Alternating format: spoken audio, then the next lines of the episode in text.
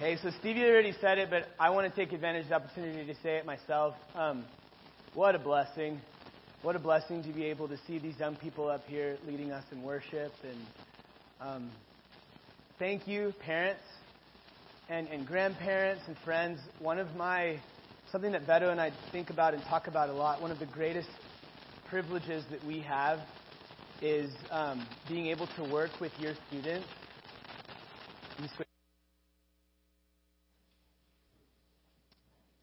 Is being able to work with your students, and and we know we know that um, it's a responsibility to shepherd souls. Think about that, a shepherd of souls, it's a responsibility that we have that we never want to take lightly, and we know that our role as as leaders, spiritual leaders in your kids' lives is at best third. You know the Lord plays the biggest role, and, and, and you all as parents and grandparents have. Um, a much more important role than we ever could fulfill as spiritual leaders for your kids we know that so many of you have raised your kids in the Word and, and made disciples out of your kids, and, and allowing us to spend time with them and hang out with them is just such a blessing. That responsibility, it's something that none of us are worthy of. Stevie or, or, or I or my wife and Stevie's Stevie's wife Sam, Alan, Taylor, any of our volunteers, leaders in college, high school. It's it's not something that any of us are worthy of, but it's it's a blessing that we get to do it. And so thank you, really thank you. Um, and I, I was having this conversation. I had this conversation actually three or four times this weekend already with different people in all the services about being able to see young people up here leading worship this way. It gives you hope for the future to see young people in the church. Amen. So let's do. Let's give it up for the Lord for allowing us to partake in things like this. Amen. This morning I went to. Um, this morning I went to Albertsons to buy some snacks. I waited until the very last second to go buy stuff to bring for food today. And while I was at Albertsons, you know, I was dressed like this, and then I went through the self checkout deal. And the person there, the person there was like, "Are you going to church?" I'm like, "Yes, I am. That's why I'm dressed like this." And she's like, "Oh, cool." And I don't know why I said this, but I was like, "Yeah, today's actually our our student led service." And she's like, "Okay." There's no reason why she should have known what that meant. And I was like, "Yeah, so our our high school students are doing the music." And then they help like pass the offering place and stuff like that. And her response to that was, "Oh man, teenagers, that's a rough part of life." And I was like, "Yeah, it is, but if you can but it's awesome when you can minister with and to alongside teenagers that are passionate about the Lord and be able to use that energy and passion and motivation in, in, in a direction that like sparks passion and energy and motivation in the church it's a really huge blessing to be able to do that. And um, guys, we are just so grateful for all of the investment that you've made. Um, when you invest, when, members, when you invest in this church, your time, your energy, your prayers, your resources, your money, a portion of that goes to support the ministry that we do with our students. And so, thank you, really. Um, and, and, it's fun to be able to showcase just how the Lord has been growing and maturing and using and developing all of our students. Um, what we're going to do today is consider the book of 1 Corinthians chapter 7 verses 17 through 24. Um, something that we do a lot with our students and um, as we go through Sunday school and teaching is, and many of you have heard this before, I'm going to say it again, it's fine, repetition is a good thing. Um, we, we, we like to go through books, books in the Bible expositionally, verse by verse. That's all that means. To do an expositional teaching over a period of time just means that you go verse by verse through a certain book of the Bible, verse by verse, chapter by chapter. And what that does, it's more effective just doing topical teachings. Like today, we're going to talk about faith or grace. That's fine. But when, but when you go expositionally through the Word of God, you're actually giving something substantial to the students and to whoever is listening that they can hold on to so that they can have knowledge surrounding what it is that's being taught. And so today, what we're going to do is read this and we'll get into it. All right. So everybody, if you'll read along with me in 1 Corinthians chapter 7, verses 17 through 24.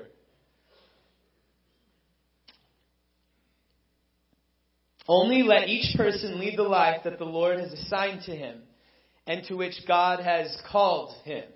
This is my rule in all the churches. Was anyone at the time of his call already circumcised? Let him not seek to remove the marks of circumcision. Was anyone at the time of his call uncircumcised? Let him not seek circumcision. For neither circumcision counts for anything, nor uncircumcision but keeping the commandments of God. Each one should remain in the condition in which he was called. Were you a bondservant when called? Do not be concerned about it. But if you can gain your freedom, avail yourself of the opportunity. For he who is called in the Lord as a bondservant is a freedman of the Lord. Likewise, he who is free when called is a bondservant of Christ. You were bought with a price. Do not become bondservants of men. So, brothers and sisters, in whatever condition each was called, there let him remain with God. Everyone turn to your neighbor and say, You have been called. Tell them, come on, everyone, everyone, you have been called. There we go. Now, turn to your other neighbor. If you're looking at the back of their head, just wait for them to look at you. Turn to your other neighbor and say, Ask them, What is your calling?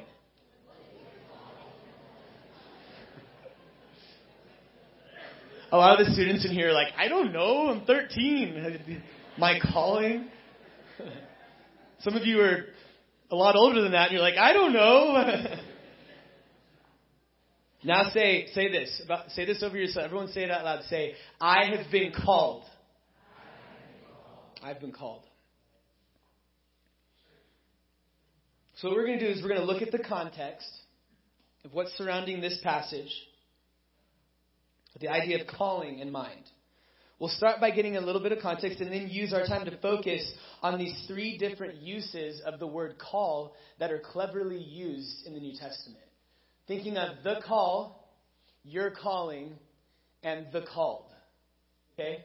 These three different, two different words in Greek that are used that are synonymous and they, they have a similar derivative, but the way that they're used, especially in this passage, have a very unique and clever use that gives us a distinct idea of what Paul is trying to communicate to us. And we're going to think of three the call, your calling, and the called. So first of all, Paul, we do this every week with our students just to kind of, again, to build that knowledge. So, students, where are you at? I'm going to put you on the spot. Who wrote the book of First Corinthians? You, not just students, everyone can do it too. Um, who did Paul write the book of Corinthians to? Wow, that was awesome. Good job. Okay, where was Paul? Where was Paul when he wrote the book of First Corinthians? What kind of book is First Corinthians? Nice. Good job. There's three guys over there. Good job. yes, so we know we know this that Paul wrote to Paul wrote to the church in Corinth. Um, this was not actually the first letter that he wrote to the church in Corinth. When you read through 1 Corinthians, Paul says, I think in chapter 5, he says, As I wrote to you before. So we kind of learned something there. These are not the only letters that are in Scripture. These aren't the only letters that Paul ever wrote. And these are not the only churches that Paul ever planted.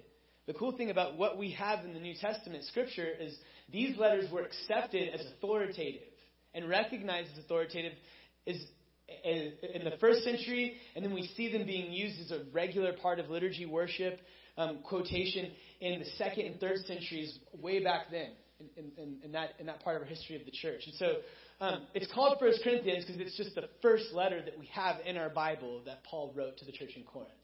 So Paul, he spent about a year and a half when he was in Corinth.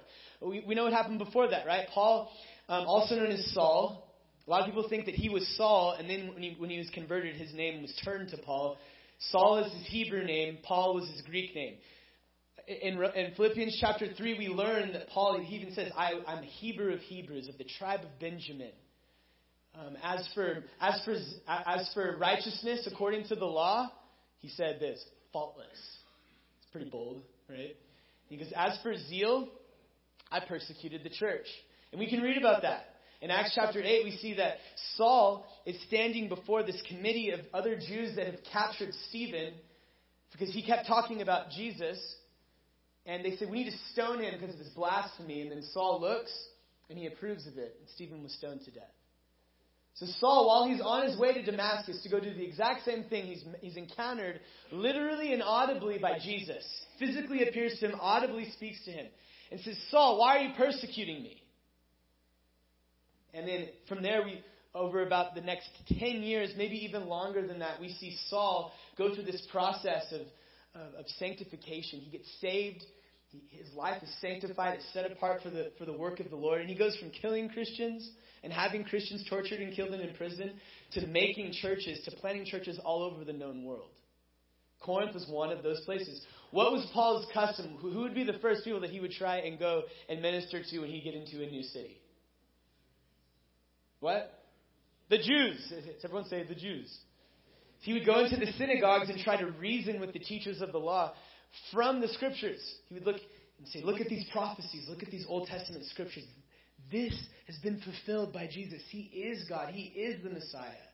He resurrected from the grave. And in most cities, he would win favor in the synagogues and get a lot of converts, and then use that as like a, a push, like as a as a as a ground to sort of push forward to advance the church in that city. However, in Corinth, he was kind of stonewalled initially when he first went to the synagogues.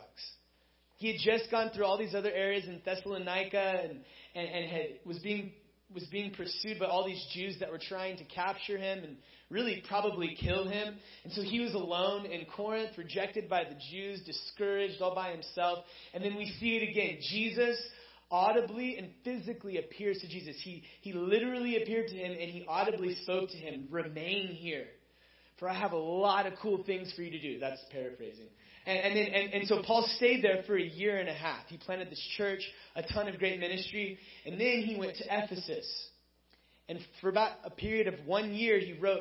He first he wrote he, he wrote a letter, right, and then he wrote First Corinthians and Second Corinthians while he was in Ephesus. About just just under a year apart, probably. Um, and so we say like, well, what was Paul writing about? So there's this girl. Her name's Chloe she was from Corinth. She came to visit Paul while he was in Ephesus. And with, with our high schoolers, we always say that like Chloe snitched on everybody, but like it's a good thing. You know, you know, you, you hear like the term snitches get stitches. In this case, snitches had a good commendation in scripture about her. so Chloe, she tells Paul like, "Hey, Paul, you're not going to believe what's going on in Corinth right now." And Paul's like, "Yeah, tell me." And she's like, first of all, people are like getting crazy in worship. They're using the spiritual gifts inappropriately. Worship is being all disorderly. There's no like, there's no structure, and it's just chaotic. Paul's like, oh, that's not good. She's like, well, that's not it. There's a ton of sexual immorality going on in Corinth, and that's not a surprise because Corinth was really known. A lot of scholars today, and many of you have heard this, that Corinth is kind of known as like the Roman Empire's like Las Vegas. And there's actually this term that was used very often in like first, second century, and really before that literature. If someone was Corinthianized, it was a way of calling them like of lesser moral value, you know, like a floozy, you know. And so they, they would they would they would say you you're like you've been Corinthian, like you're just you're inappropriate. I'm, I'm you know you can obviously imagine other words that would work well for that, but like um, that wasn't a surprise that there was bad stuff like that going on in Corinth, but Chloe was like, yeah, but it's literally happening in the church, and it's being, and it's not just like being like swept under the rug. Rug. It's actually being tolerated. Some scholars even go as far to say that it's that it was being like approved of or allowed. Some people would even say that it was being celebrated. And there's this one thing in, bar- in particular.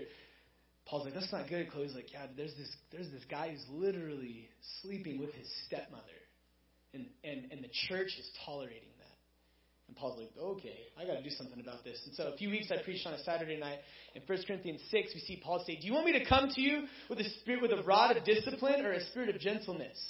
What he, was, what he wasn't saying is, Do you want me to come hating you or loving you? He said, Do you want to respond to my discipline now by fixing this? Or do you want to wait until I come and have to deal with you in person? Some of you parents are in here, you're like, Yeah, come on. Don't spare the rod. Yeah right? Some of you kids are like, yeah, I've I've been through that. I'm guilty. I've been through that a lot.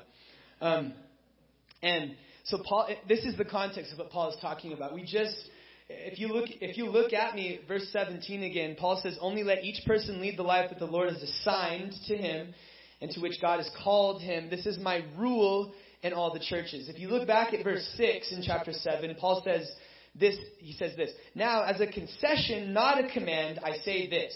I wish that all were as I myself am, but each has his own gift from God. One of one kind and one of another. The context of that, he was talking about marriage. And he was like, look, it's better to be married than to burn with passion, for sure.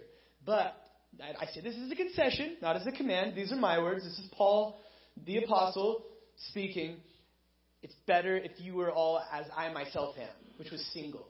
And then he puts that into further context at the end of chapter 7, verses 25 through 40. He said he goes into it and he says, Why? Because a married man, he's concerned about the worries of this world, how to please his wife. And a married woman, she's concerned about the things of this world, how to please her husband. But an unmarried man, his concern is how to please the Lord. An unmarried woman, her concern is how to please the Lord. So if you're in here and you're single, whatever age you're at, you got to take advantage of that incredible opportunity and blessing of your singleness. Our society says like singleness is something to be like pitied. It's something that's like, oh, that's too bad that you're that you're single. When the truth of that is, is that if you are a follower of Jesus Christ, that just gives you more ability to be able to be able to fully live for Him. That word devotion and divided that's used in that it's literally it, it means right down the middle so married people you're, you literally half of your time half of your spiritual effort can't even go towards the lord because you're concerned and obviously you should honor your wives and your husbands Uh, in a way that honors god for sure but a lot of your time your energy your focus your resources is is, is spent on that as it should be for you married people in here but for you single people in here oh my goodness the opportunities that you have Quit worrying about like I just want to find I just want to find companionship. I just need I need to find somebody to complete me. The, the Lord God is your complete companion. He's anything that you'll ever need. He is anything you'll ever need. Find contentment in him. Find contentment in him. And so Paul says this in 17. Look, the end. This is my rule in all the churches. So what we're talking about today, and what Paul when Paul is writing, he's like, look, I, what I just was talking about, that's a concession. It wasn't a command. But this, what I'm about to say, this is a rule. This is a command in all the churches. So what we're talking about today, ladies and gentlemen, who are sitting in these green chairs, I was about to say pews, they're green chairs. For those of you that are sitting in these green chairs, what we're talking about today is the command from the Word of God that is for every single person who's listening. If you're in here, you're listening, hopefully. Wake up and listen.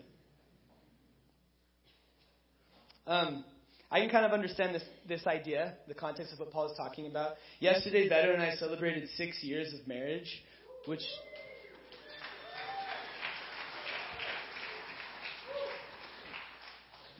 So I like to think about it like we've started our seventh year because that's our expectation that we're going to complete another year, and then we'll be starting our eighth year. A lot of people think of it as like I just had to finish my sixth year of marriage, and uh, still, no, I love you, baby. Um, but there was a time when I didn't think this that, that yesterday would ever be a thing.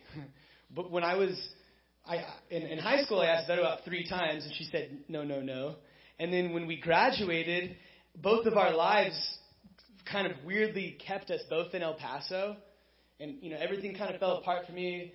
You know, I, I lost a scholarship at, a, at a really good school. Beto decided to give up a full ride scholarship at Baylor to stay in El Paso to pursue the Lord and to do ministry. And so both of us were in El Paso, and I was like, sweet. The Lord has spoken, the stars are aligned. Beto, will you go out with me? And she was like, no. she pretty much said no and never. And I was like, what? And so there was a seven month period where I was just lost. And I was frustrated. I was only 20. I felt like, you know, for those of you that are 20 or around that age and you, you don't know what you're doing your, with your life, don't worry. You're only 20. Everything's going to be just fine, okay?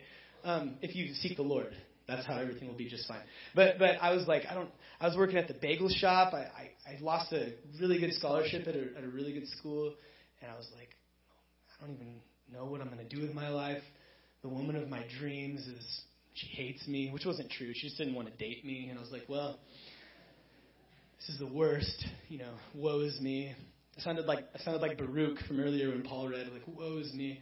And then after those seven months, I, I guys, I really did get to this place. I want y'all to hear me on this. I don't say this to be proud or bold or proud or, or uh, you know, to, to brag. I don't. This is just the truth of what happened in my life. I got to this place where I was like, God, I just need you. Did, you, did, you, all hear that song the junior high students sing right now? Wherever you lead me, whatever it costs me, all I want is you. Jesus, all I want is you. Can y'all think with me for a second about the implications of those words? Y'all need to think more about the words that you're singing in worship because sometimes we sing things out loud. That's a declaration, guys, and we do it in community worship together because we're calling each other accountable to those things. So when y'all stand in these, y'all stand in this building and sing those lyrics standing next to each other, wherever you lead me, whatever it costs me, all I want is you. Try this one day. And be like, hey, I heard you. I heard you say it. I'm going to hold you accountable to that. Seriously. But I got to a place, guys, where I was like, Lord, I don't care if I flip. I was about to say burgers. I worked at the bagel shop. I don't care if I flip bagels for the rest of my life, and if I don't go to don't get a good college degree, or if I I'm single. I just want you, Lord. All I need is you. You are everything that I need. And though I wanted all of this stuff and my plans didn't work out the way I wanted them to, I just want you, Lord. And you said in your, this is a, take notes if you're taking, this is a good thing to do. When you want to say a, a bold prayer, just refer to the Word of God. I had heard a teaching on that recently, and I was like, okay, here I go, Lord. I am, I am committing my work and my life to you, so make my plan successful. I'm delighting in you, Lord. So put desires on my heart, because I don't know what I'm doing right now. Ten minutes later, Becky Prado, a lot of you know Becky, she's our worship director here. Becky called me and she's like, Can you meet tomorrow? And I was like, Yeah, sure. And then Murray texted me, he's like, Can you meet with me tomorrow? I was like, Yeah. And so the next day I met with Becky in her office and she offered me a job to, to lead worship on Saturday night. And then right after I met with Becky, I went into Murray's office, who was the last youth pastor before me. And he's like, Hey, Drew, would you be interested in being an intern for the youth ministry? And I was like, Yeah, I just prayed about that yesterday. So yeah, I'm interested in both of those things. And then within a week, that was like, we need to talk. And I was like, she's probably just going to like, you know, set the boundary because we were going to do ministry together. I was expecting her to be like, so like, we're good, right? Like, still no. Like, and guys, this is crazy. She literally told me, I think I'm ready to pursue a relationship with you. I was just like,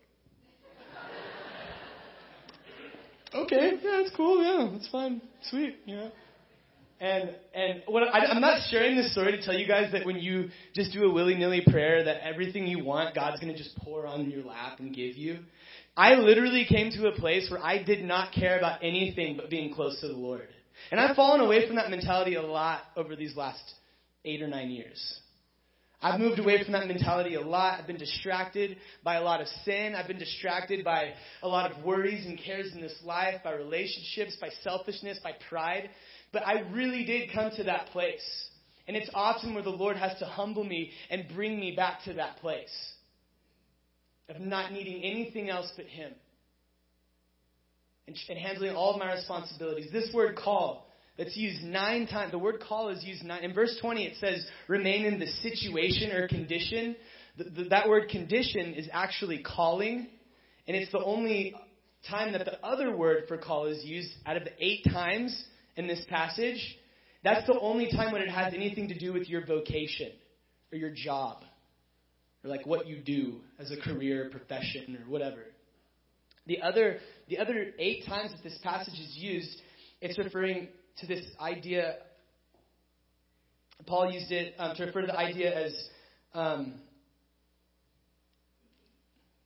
the Holy Spirit's pull into fellowship with Christ, the call of God that comes to a person in his vocation or whatever, in whatever they're doing. It's the pull of the Holy Spirit drawing you into fellowship and obedience to Him. And so the first thing that we're going to talk about is the call. In Matthew 22 14, Jesus says, Many are called, but only few are chosen. We talked about this with our college students a few weeks ago. Like, what does this mean, guys? We had this really good conversation, really good discussion. Essentially, what we got out of it is it doesn't say that everyone is called, it says many are called, but only few are chosen.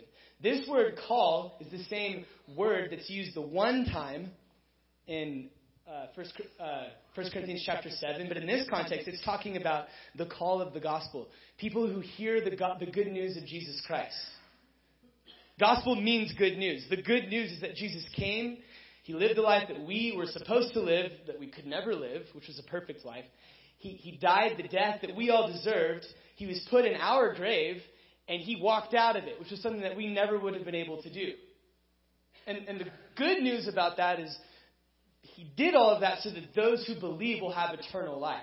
That's the good news for us. That was for our benefit, for our eternity. Many people are called, but few are chosen. I love this verse in Matthew 22 because it does two things. It shows us the responsibility of man, and it also shows us the total sovereignty of God. Not everybody is called, many are. So when we're called, this, this, this insinuates that it's, there's, an, there's a, a response that's, that is expected. When we're called, there's a response of whether or not, there's the question of whether or not we're going to respond with saving faith. Yes, I believe this. I believe in the good news, and I want this. However, the only people that are going to respond to the, that calling are people that are what? Say it again. People are that people that are chosen. So we see in this verse the responsibility of men, but and more importantly, the sovereignty of God. You guys can argue about the topic of like man's free will and God's providence over lunch. We're not going to figure it out right now. No one's figured that out. Those just those things are both true. God is totally sovereign, but we're responsible for our sin. We're responsible to to respond. And so we see this in this passage that the call is people that hear the gospel. That's what that's what the call is. The second thing is your calling. Um, this again in verse 20 when Paul says in the condition or in your calling, this has to deal with your vocation or your situation, your career, whatever it is that you do. Um, in this church, we have nurses and teachers, carpenters, contractors, managers, people in business, people in the military, house cleaners, bankers, police officers, firefighters, decorators, musicians, security guards, salesmen, plumbers, cabinet makers, pastors, missionaries, and many, many other things. That's just, that's just your vocation. That's just your situation that you're in. That's your calling. That's, that's your career. I want to say one thing. God is much more concerned with the way that you do the job that you have now than He is with whether or not you get a new job or a better job or a promotion. Did y'all hear me when I said that?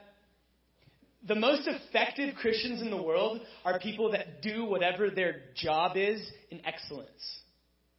The most effective, whether you're a pastor or if you're a security guard or whatever, the most effective Christians on this earth are the ones that are doing their job in excellence. A huge thing. I'm a millennial. My generation, there's been like corporations and like businesses and like huge industries that have been founded on this idea of like like this this mentality of come and go as you please. Like yes, we we open it around 10, but you can come into work whenever you want and leave whenever you feel like it. There's like literally jobs that operate like that. One of the most effective things that you guys can do to be effective in your jobs is being punctual. Being on time. I remember my first job I interviewed for Adventure Zone. It's where the fun was, so I wanted to work there. I showed up late for my interview, and my boss was, I got the job, but he never liked me.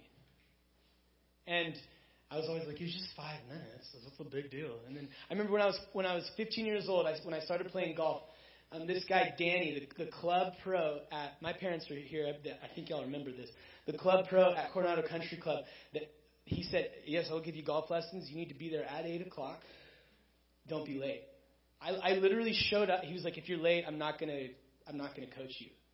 And I was like, okay. I, I, walked out to the driving range at 8:01, and he wasn't there. And I was like, what a hypocrite! This is ridiculous. And so I like I stayed there until like 8:30, and I was like, this is insane. And then I walked back up to the pro shop, and there Danny was, just right there. And I was like, dude, where? And he's like, you weren't there at 8 o'clock, so I left. I was like, oh, you meant that, you know?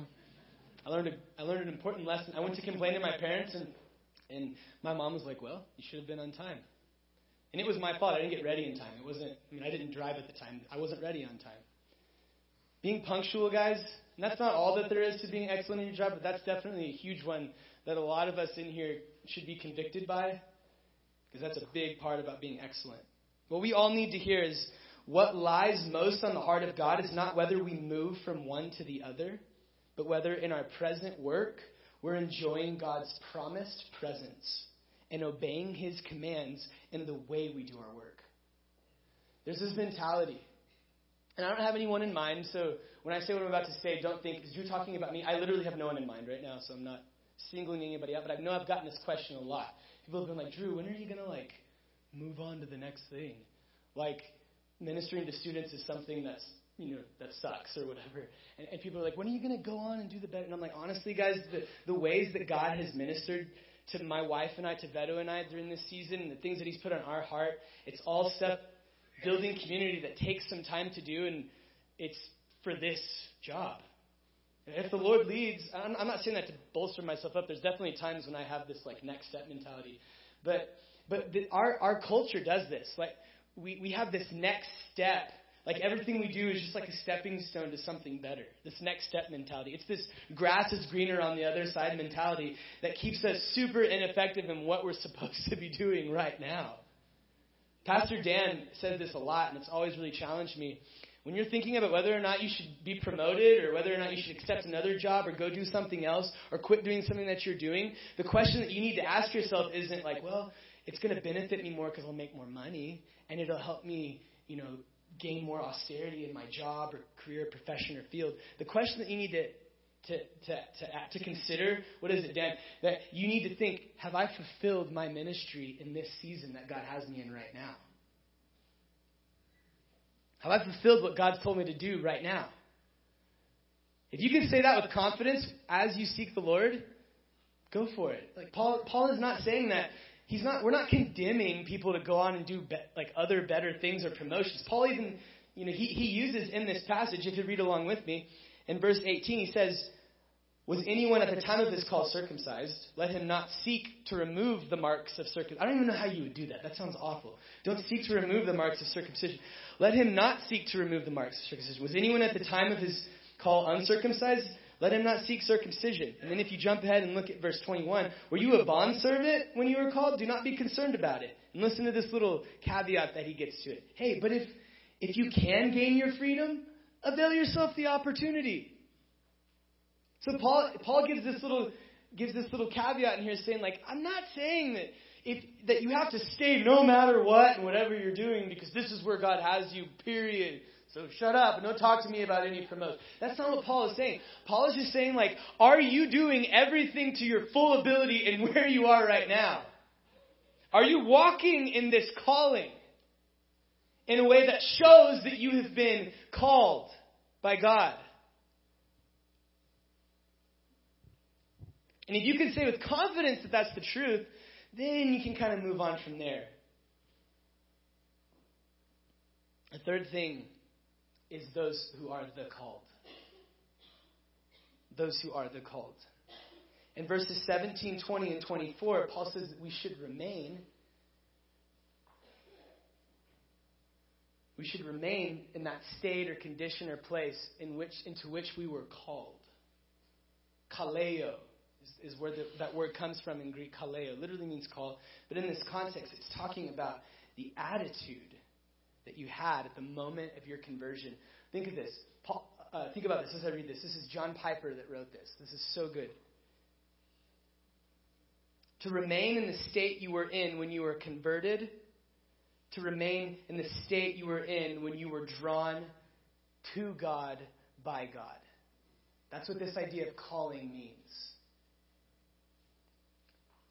When you were drawn to God by God. Earlier we read um, from Jeremiah chapter 45. Um, Baruch was this, was this guy. His name in, in, in Hebrew mean, means blessed. And how he said, you know, he was seeking great things for himself. And Jeremiah was, do not seek great things for yourself. Well, this is true. This is true, guys. For those of us that have that are truly are the called, the, the people that are truly called, we, I would say, are true Christ followers. Many, many are called, few are chosen. Those who are chosen are the called. True believers, true Christ followers. Right? And true Christ followers, their desire is first and foremost to do whatever it is the Lord wants them to do. Like we sang earlier, whatever, wherever you lead me, whatever it costs me, All I want is you. All I want is you. That's what it means to be called, the called, to be a true Christ follower. If you'll go back to your Bibles as we look again at Jeremiah 45, go there. Jeremiah chapter 45. It's a very short chapter. In verse 3, we see um, Jeremiah saying some words to Baruch. But Baruch, I already said this, his name, his name means blessed or blessed in Hebrew.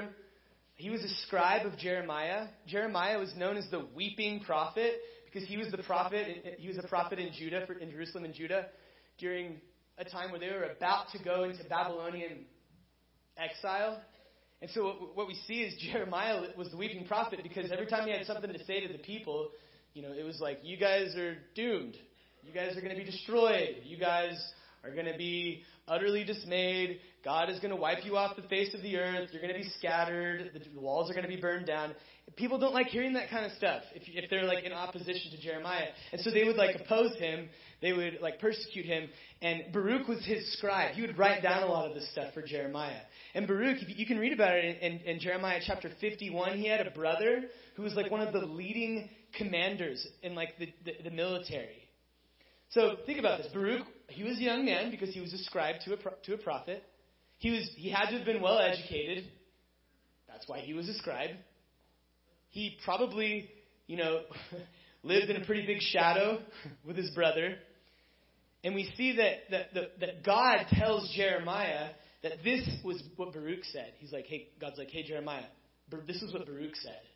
And look, verse 3. Listen, listen to all of the self like self centeredness of Baruch's complaints here. Verse 3 Baruch said, Woe is me, for the Lord has added sorrow to my pain. I am weary with my groaning, and I find no rest. And so Jeremiah told, or God told Jeremiah to say this. God's like, Thus you shall say to him, Thus says the Lord. So this is what Jeremiah told Baruch. Behold, what I have built up, what I have built, I am breaking down and what I have planted I am plucking up. That is the whole land. And do and do you seek great things for yourself? Seek them not, for behold, I am bringing disaster upon all flesh, declares the Lord. But if I will give you your life as, as a prize of war in all places to which you may go. Yeah, Baruch had some pretty big ambitions and desires and aspirations for his life. He, he sought some good things, some big things for his. He was seeking great things for his own life. And this, this is not a popular message to share in America in the year 2020. To not be ambitious, to not seek great things for yourself. That your goals, your dreams, your aspirations, your desires, your hopes, that those are not important. That's not, that's not popular to talk about. I'm not up here condemning anybody saying, I'm not up here preaching, do not have goals. I'm not saying that. I'm not saying do not be ambitious. I'm not saying that. Upon a regular reading of Proverbs, we see that that's like the nature of man, is, is to make plans, to prepare their way, to sort of think about what their life will look like and pursue things. But what Baruch was was hearing from Jeremiah that God told him to say is that, look, all of your dreams, all of your goals, all of your aspirations, they're not even going to matter anymore because Jerusalem, Judah, it's about to be wiped away. It's about to be destroyed. And so all of these goals and dreams and desires, aspirations, you're not, you're not even going to have a place to try to pursue those. So don't, don't seek great things for yourself, Baruch. Don't do that. There's so many of us in here who were so fixated on, on the next better thing. We're so fixated on how, you know, on, on things that could be deemed good things. We're fixated on how to parent our children. We're fixated on how to be excellent in our jobs. We're fixated on, on sin, on whatever, that we're ignoring the call that God has put on our lives to remain in the condition that we were called into. This desire to draw near, close in fellowship with the Lord and be obedient to His commandments. This is a very unfashionable teaching because it cuts to the nerve of worldly ambition. When you ask yourself the question, what is God's will for my life? Have y'all ever asked yourself that? What's God's will for my life? For you young people in here, for young people, you're like, what's what what is God's will for my life? Earlier when y'all when y'all looked at each other and asked each other, What's your calling? Whoa. I think this is I think this would be a great way to answer that question. His will is that I maintain close fellowship with him. And that I devote myself to obeying his commandments.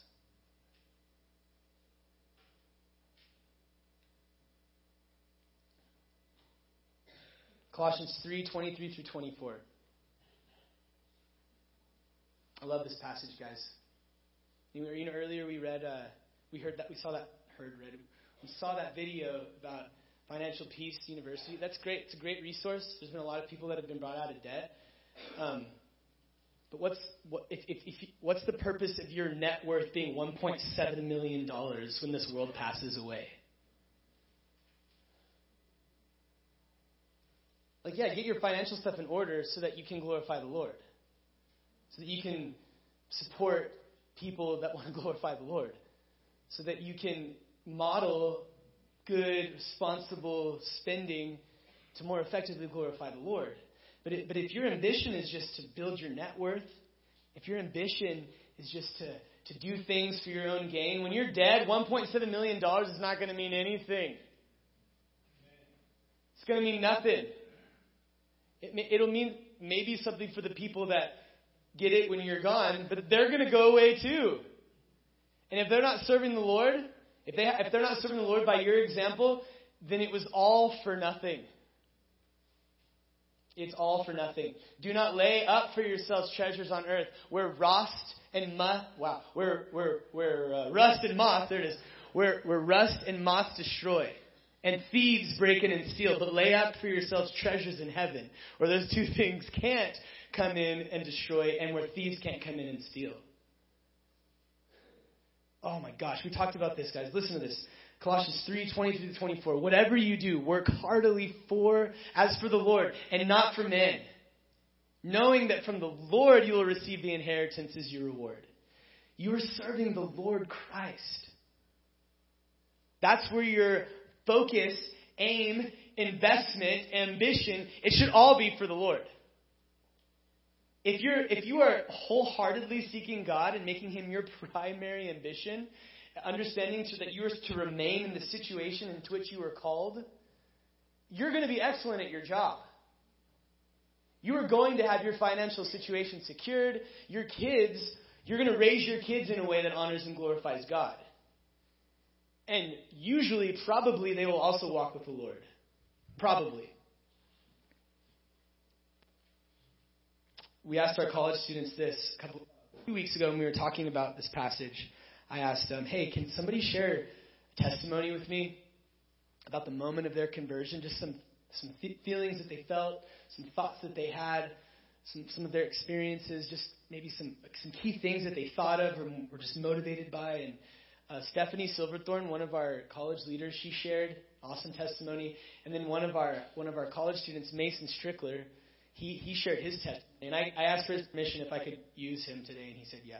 Um, but he was like, yeah. So he shared his testimony. It was awesome. He's like, yeah. At the moment of my salvation, he's like, there's really two things, and I, I thought I was gonna have to like ask leading questions to get to the point I wanted to make, but then he just said it, and I was like, sweet.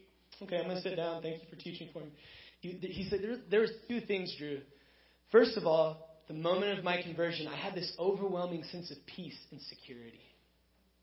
There's a doctrine that we talk about a lot um, in the church. We talk about this a lot with our students, where um, it's called the assurance of salvation.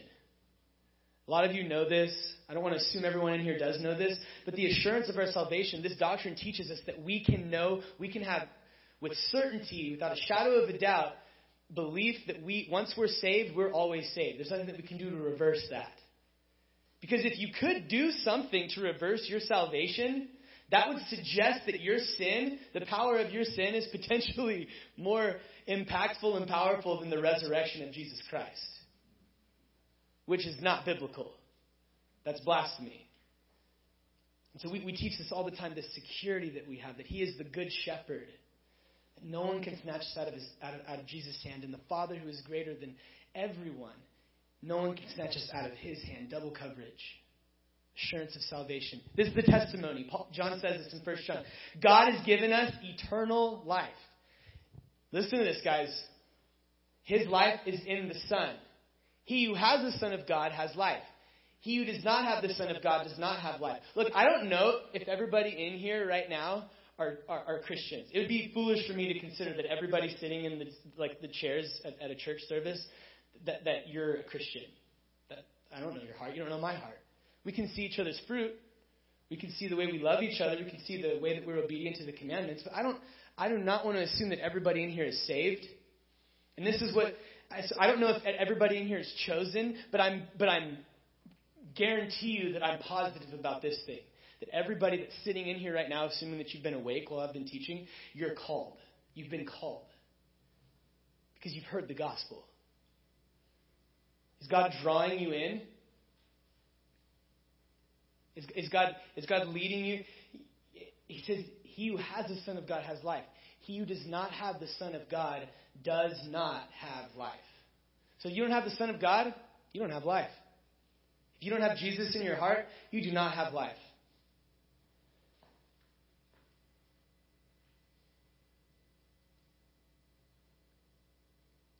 Your name is nothing unless it glorifies God. We sang about the name of Jesus earlier, guys. Your name, your name is victory. All praise will rise to Christ our King. The name of Jesus is the name that's above every other name.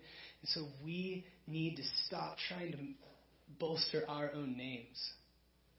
How awesome would it be if at the end of all of our lives, our names are known as names that glorify God? Yesterday we celebrated a man, Dave Rendell. David Rendell. His, he used his life to glorify God. He used his life to glorify the Lord. There's, there's some of you in here that are called. Everyone's called. Some of you in here have responded to that call. I asked, this, I asked you guys asked us questions to each other earlier. God's calling all of us. He's drawing all of us in. Doesn't matter what your calling, vocation, situation is. If you're a Christian, if you're a true Christ follower, you are to remain in whatever situation you're in, the way that you were called. To act in a manner that's consistent with what you believe in Christ. And we're going to sing one more song. It's a time of commitment. And I could just get Eric, you come up here and Sam?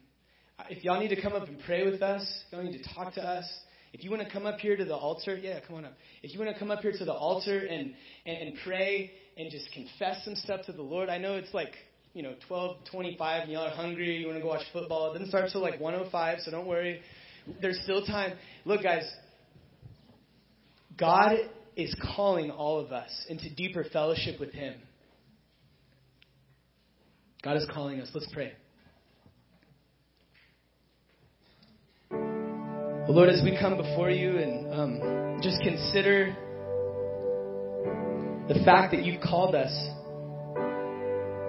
and those that you've drawn and chosen, you, you brought us out of darkness into marvelous light. We were blind and now we can see. We were lame and now we can walk. We're thirsty and that's been quenched. We were hungry and now we're full. We were dead and now we're alive. I pray that we would act in a manner that's consistent with the way that we were called. That we'd be willing to give up everything. Why should I gain from this reward. I cannot give an answer, but this I know with all my heart. Your wounds have paid my ransom. When we consider the implications of the gospel, help us to be the type of people that would say, whatever and wherever, I'm yours.